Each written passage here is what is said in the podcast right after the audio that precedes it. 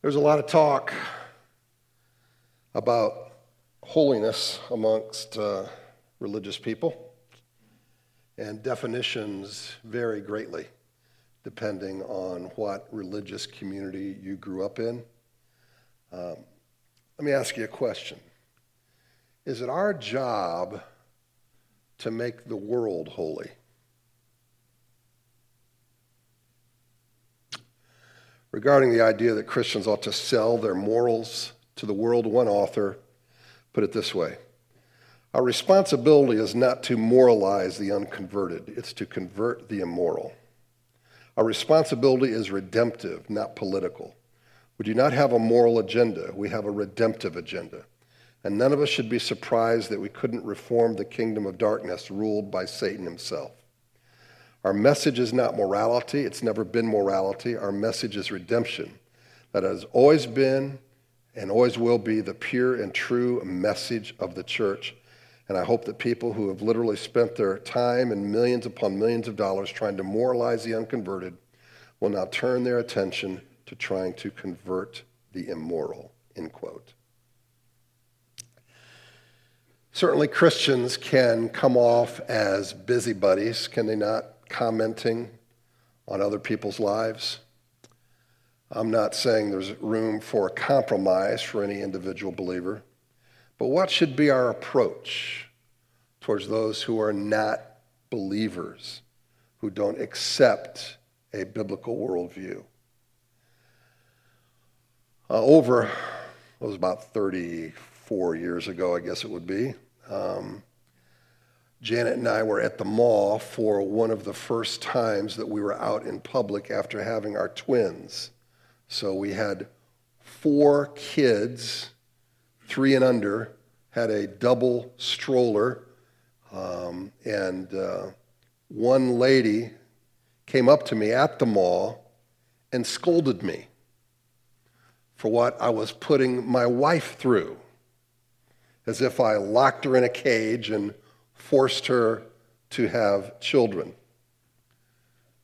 So I wrestled her to the ground, took her purse, and then I felt a lot better after that.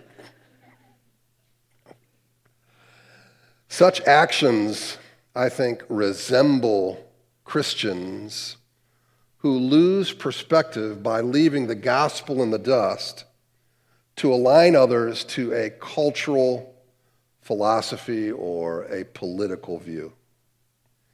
And actually, such ways resemble more the Pharisees than it does believers in the Bible.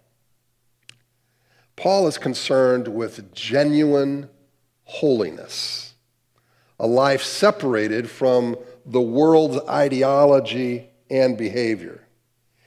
And just as a way of recap, verses 1 through 16, uh, he's spoken about the need to put our focus upon the grace of Christ in verse 13.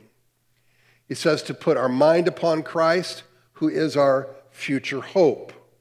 He tells them not to take on the world's thinking in behavior and behavior in verses 14 and re- remember that you are bound to the will of the Heavenly Father as his children. And verses 15 and 16, we're to prize holiness because it is consistent with God's character. Be holy, for I am holy. God is the model and the source of holiness. So instead of choosing a cultural or, or political or, or religious definition of holiness, we're to set our minds upon the holiness of God as he defines it. Now, it's interesting to me that Peter is writing to a people who've been persecuted, and it almost seems like an odd message. Why would you be encouraging people who are being persecuted for their faith and remember, you know, killed, chased down, losing their jobs, really persecuted? Why are you talking about holiness? Why would that matter? Well, because I think, like John the Baptist when he was in jail and had all kinds of doubts, that when people are being persecuted, they too can have a lot of doubts. They might begin to lose their worth because they've lost their possessions. Uh, they feel like they can't accomplish any of their aspirations and they can get, frankly, depressed. Peter's reminding them to stay on mission as the people of God, that they have worth, that they have purpose, and that is to continue to be the holy people that God has called them to be. And remember, no matter what you do as a believer, living as a holy, called people of God is your highest mission. Now, think about it. People can take your possessions, they can take your loved ones, they can take your job, they can take your dignity from you, but they can never strip from you your holy calling as a child of God. So let's discover some of these other insights into holiness as we look at verses 17 through 21. Let's all stand.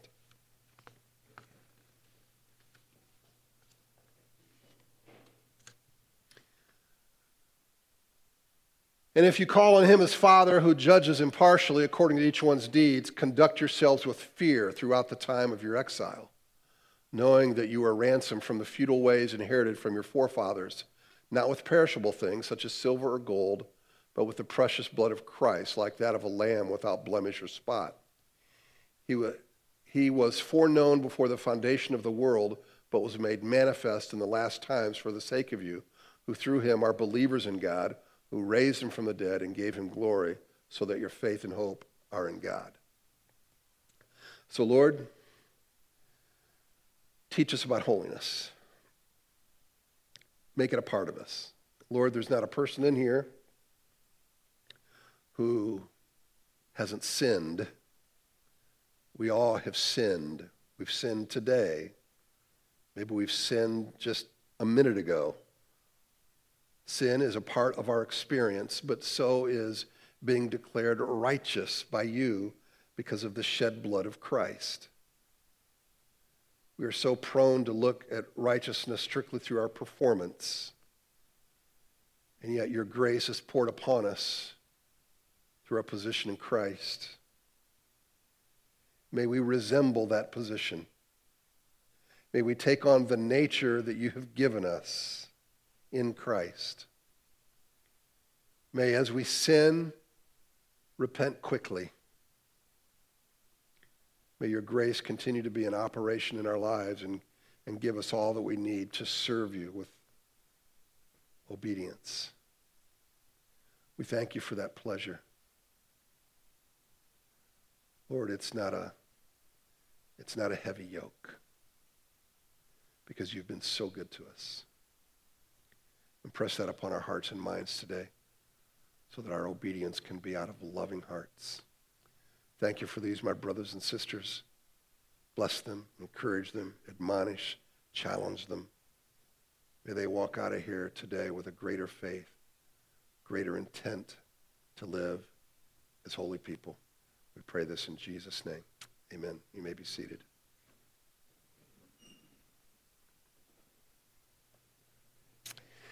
And if you call him in as Father who judges impartially according to each one's deed, conduct yourselves with fear through the time of your exile. Because of the relationship that we enjoy with God as our Father, we are able to give him the proper ex, um, respect and all that he deserves especially in light of being on earth in a temporary fashion. We're to prepare for our eternal home. When we read about God judging impartially, Christians typically fall into two extremes when it comes to the judgment of God. They will tout eternal security and give the impression that when we sin, there is little or no consequence to that sin. Or some say that believers can only go so far before their salvation is taken from them because of gross negligence. Both sides have some who will quote their verses, set up their straw men to dismantle the opponent's arguments. Consider the truth of 1 Peter 1:17.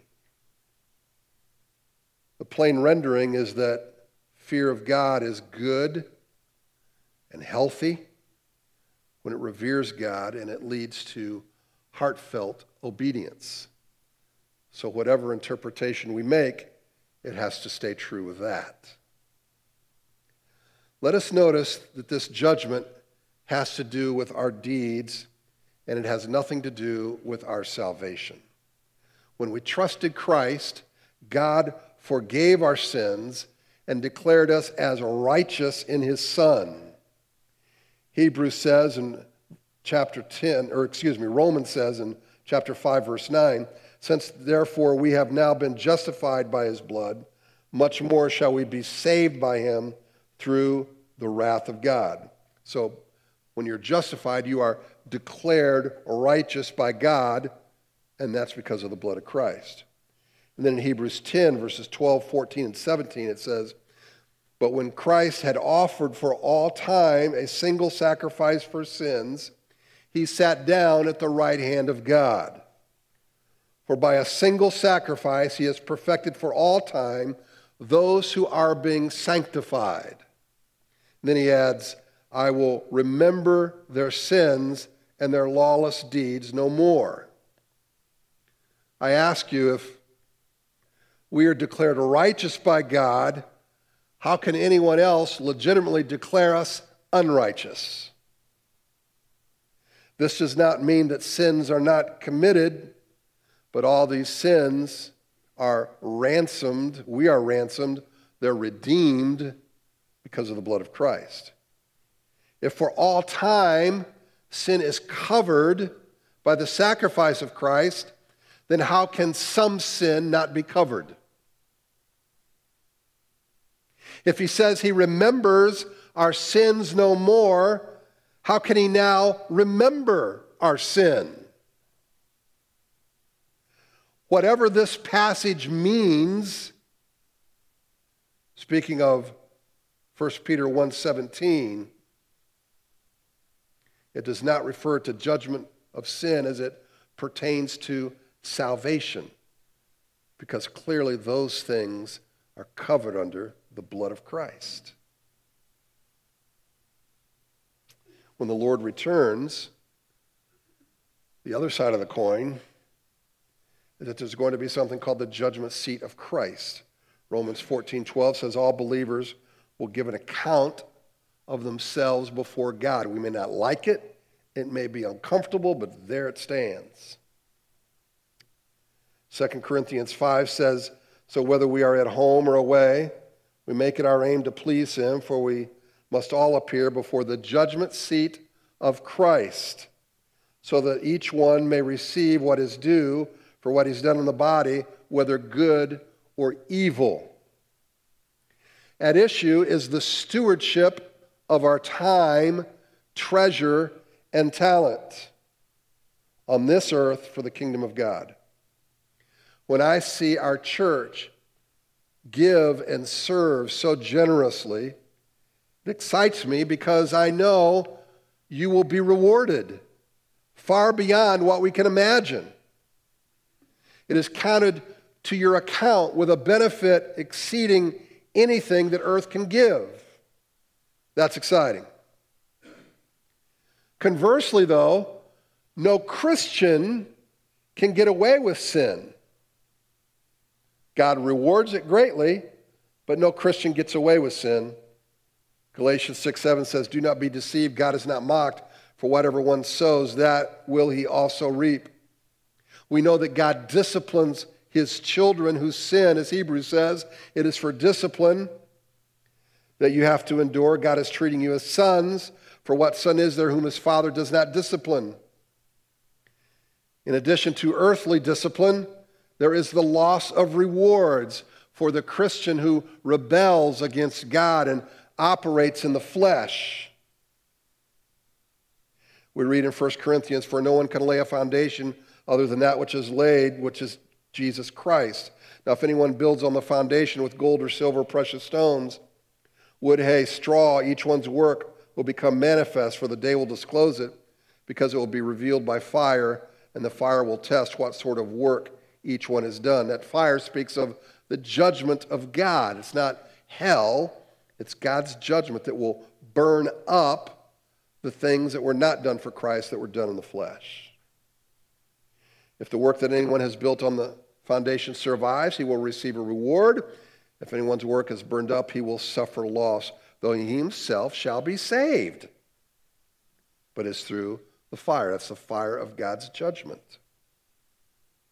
And by the way, Peter says that he judges impartially. It literally means without face.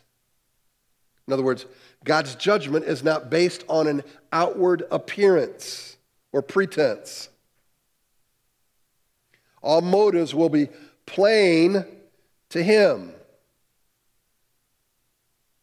For Samuel read, But the Lord said to Samuel, Do not look on his appearance or on the side of his stature, because I have rejected him. For the Lord sees not as man sees. Man looks on the outward appearance, but the Lord looks on the heart.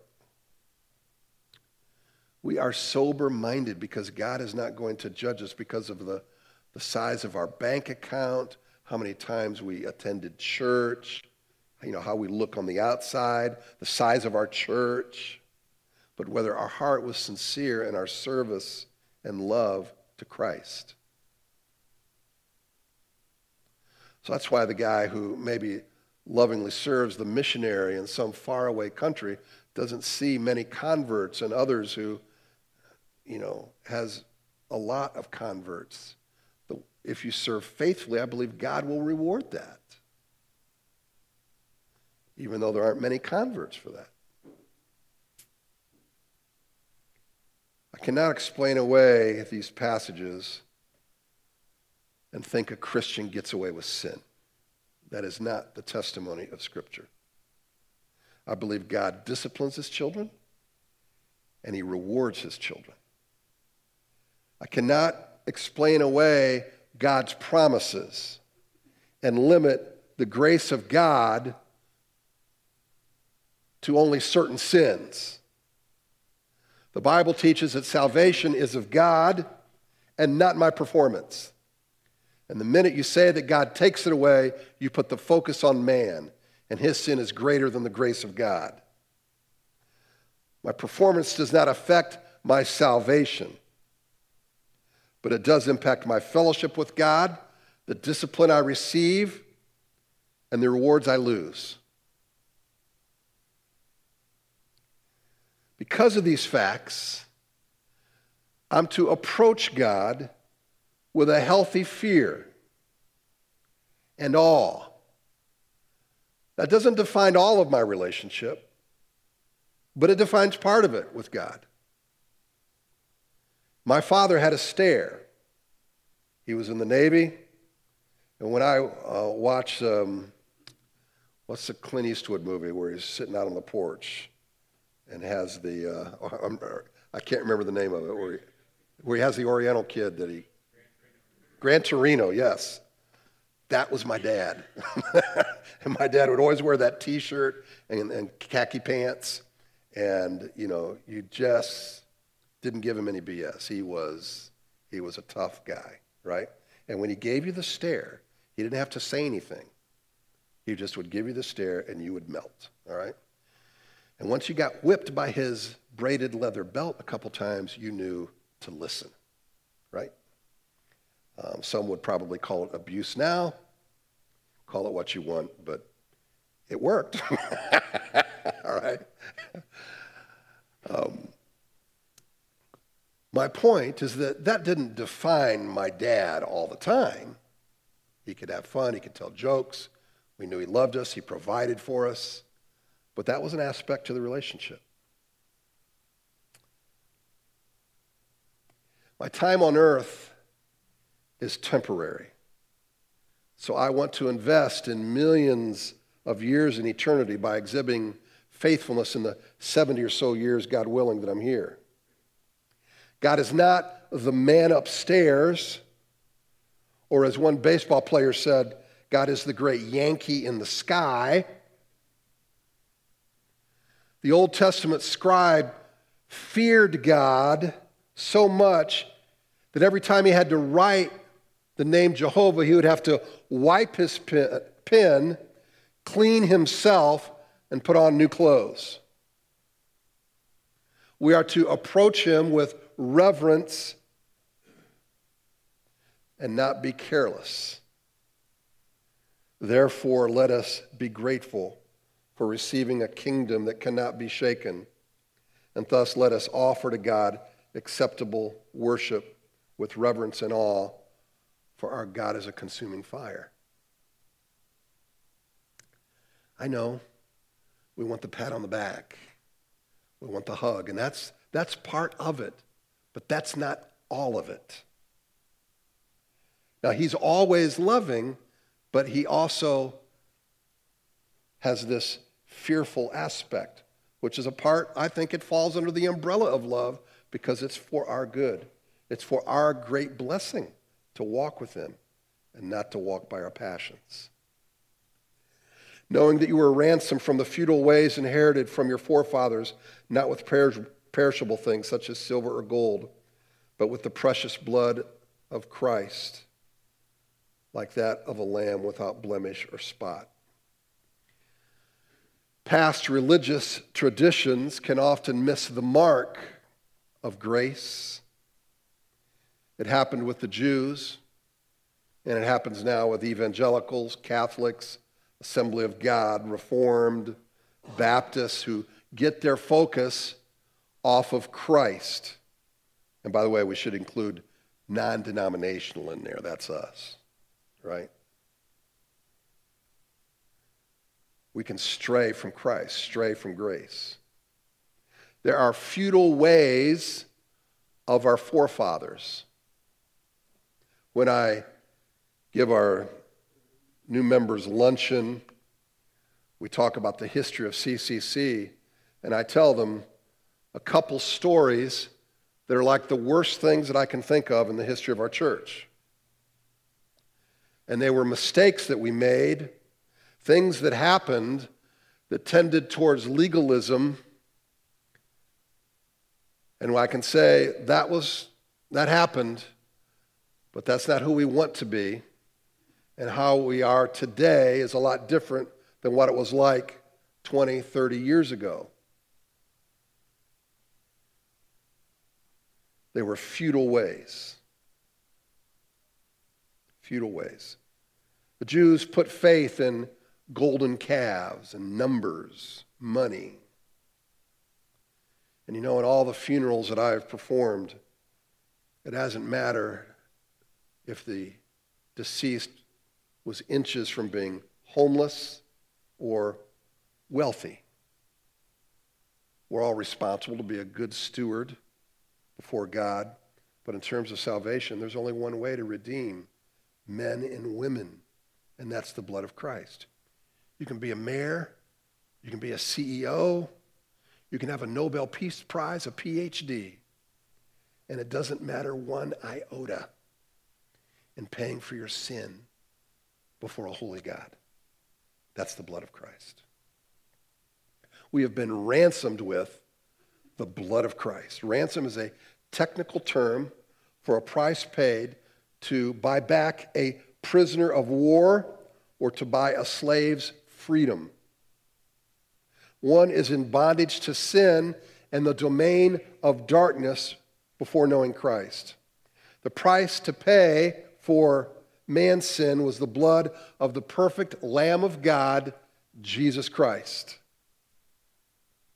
Hebrews says, For if the blood of goats and bulls and the sprinkling of defiled persons with the ashes of a heifer sanctify for the purification of the flesh, how much more will the blood of Christ, who through the eternal Spirit offered himself without blemish to God, purify our conscience from dead works to serve the living God?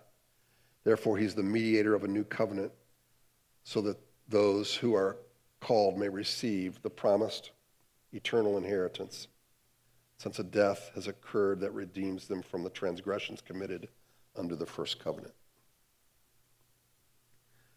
Think of the value of this sacrifice. Peter's giving reasons for holiness. This is a motive for staying faithful. You were formerly in bondage, but now you are redeemed by the blood of the perfect Lamb of God. The ransom was not paid with precious metals like silver and gold, but rather, rather with the blood of Christ. Inestimable value.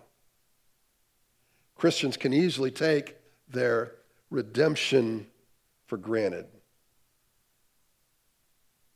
The way to avoid this attitude is by remembering its infinite cost. You know, it's one reason we take the Lord's Supper, is it not? To remind us of the value, to remind us of the centrality of this grace that's, that's in our lives, of his love for us. When Mel Gibson's movie, The Passion of Christ, was released in Italy, the review board gave it a G rating, and some parents objected, saying the movie was too violent for children to watch. But the reaction of Italian author Riccardo uh, Zucconi, quoted in USA Today, said more about theology than it did parenting. He refused to allow his kids to watch the movie. In his words, I quote, because I want them to have this idea of the spirituality of Christ, not this idea of debauchery. The soul of Jesus is important, not his body.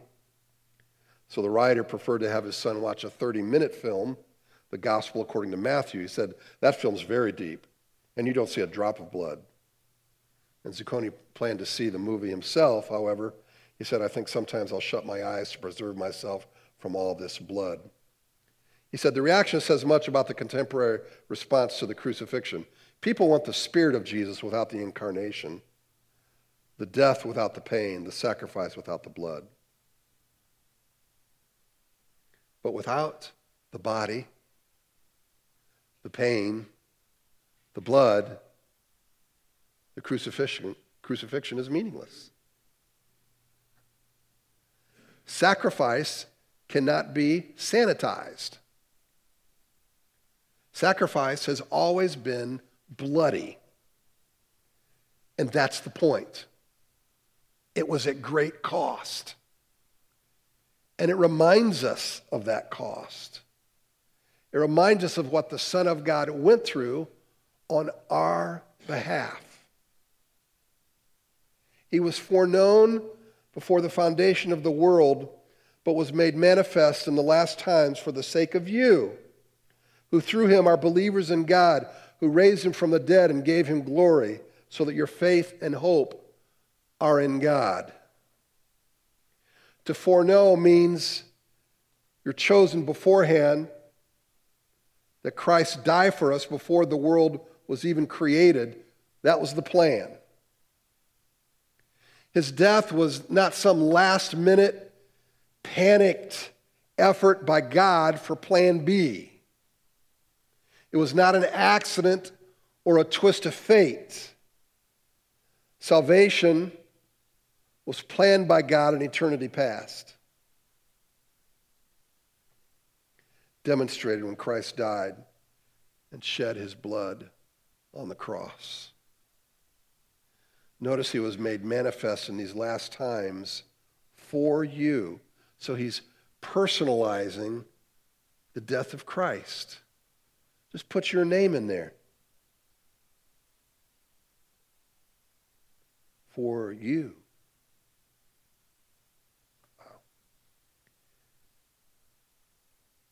Plan of God was purposed and implemented specifically for each of us. Peter wrote originally to those who scattered because of persecution. He's encouraging them that God formulated and carried out this redemptive plan for them. They are still in God's plan. Don't forget that. When things are going awry, you're still in God's plan. And God has demonstrated that with your salvation. Jesus was raised to supreme honor in his resurrection and ascension to glory. These believers are in Christ, and Christ is in them. Their hope and faith are in him, and it's true for us as well. In Ephesians, it says, He's raised us up with him, seated us with him in the heavenly places in Christ Jesus. Blessed be the God and Father of our Lord Jesus Christ, who's blessed us with every spiritual blessing in the heavenly places. Peter is wanting these persecuted believers to endure, to continue in faithfulness. It's the same message for us. The same God who allowed his son to suffer will also allow us to suffer, and we share in the fellowship of his suffering. He raised Jesus to glory, he will also raise us to glory. You are redeemed. The ransomed price was the life of Jesus Christ. Because he was raised from the dead, you too can look forward with confidence to your hope. Nero was primarily responsible for the persecution of Christians during Peter's day. Nero had his mother stabbed and killed. He had a wife beheaded. He kicked another to death while she was pregnant. He was a man who said yes to every fleshly passion. He made a fool of himself trying to play an instrument and sing in public. I mean, who would criticize Nero? Political turmoil finally forced troubled emperor to commit suicide. These were his last words What a showman the world is losing in me. wow. Yeah, wow. Nero died clutching fame in his throne. Compare his rule with Jesus Christ, who left his throne to die that others could live.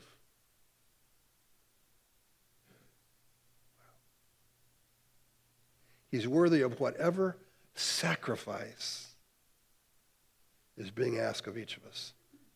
In a single sentence, Jürgen Moltmann expressed the great span from Good Friday to the Ascension when he said this God weeps with us so that we may someday laugh with him. Let's pray.